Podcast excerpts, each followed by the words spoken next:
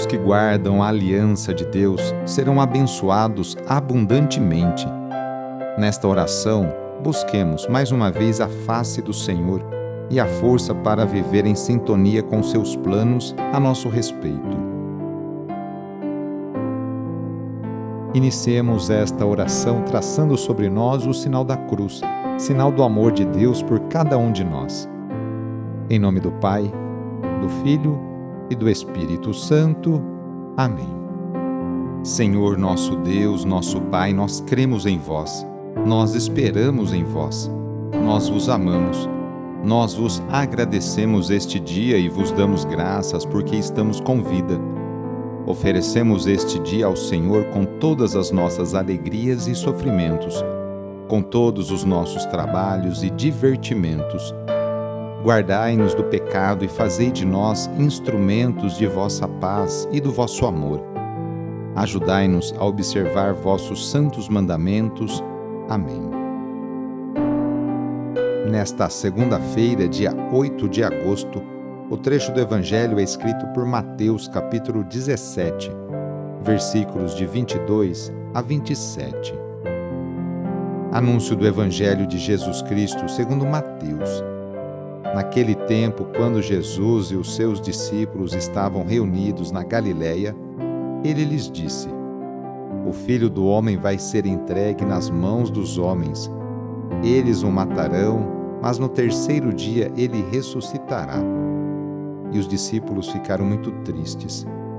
Quando chegaram a Cafarnaum, os cobradores do imposto do templo aproximaram-se de Pedro e perguntaram: o vosso mestre não paga o imposto do templo? Pedro respondeu: Sim, paga. Ao entrar em casa, Jesus adiantou-se e perguntou: Simão, que te parece? Os reis da terra cobram impostos ou taxas de quem? Dos filhos ou dos estranhos? Pedro respondeu: Dos estranhos. Então Jesus disse: Logo os filhos são livres mas para não escandalizar essa gente, vai ao mar, lança um anzol e abre a boca do primeiro peixe que tu pescares. Ali tu encontrarás uma moeda, e pega esta moeda então e vai entregá-la a eles, por mim e por ti. Palavra da Salvação.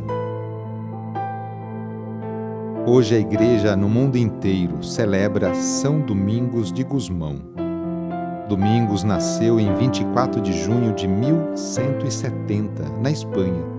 Pertencia a uma ilustre e nobre família, muito católica e rica. O jovem espanhol dedicou-se aos estudos, tornando-se uma pessoa muito culta. Mas nunca deixou a caridade de lado. Ainda durante os estudos, vendia seus pertences para ter um pequeno fundo e com ele alimentar os pobres e doentes. Aos 24 anos, recebeu a ordenação sacerdotal. Durante a Idade Média, período em que viveu, havia a heresia dos cátaros, surgida no sul da França. Eles pregavam a reencarnação e a relação direta entre os homens e Deus.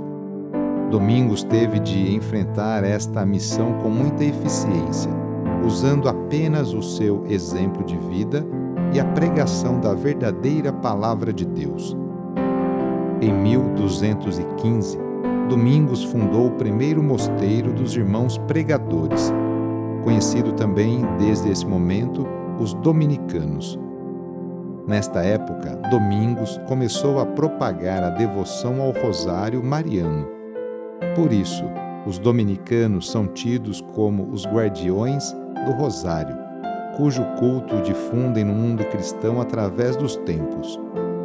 Eles passaram a ser conhecidos como homens sábios, pobres e austeros, tendo como características essenciais a ciência, a piedade e a pregação.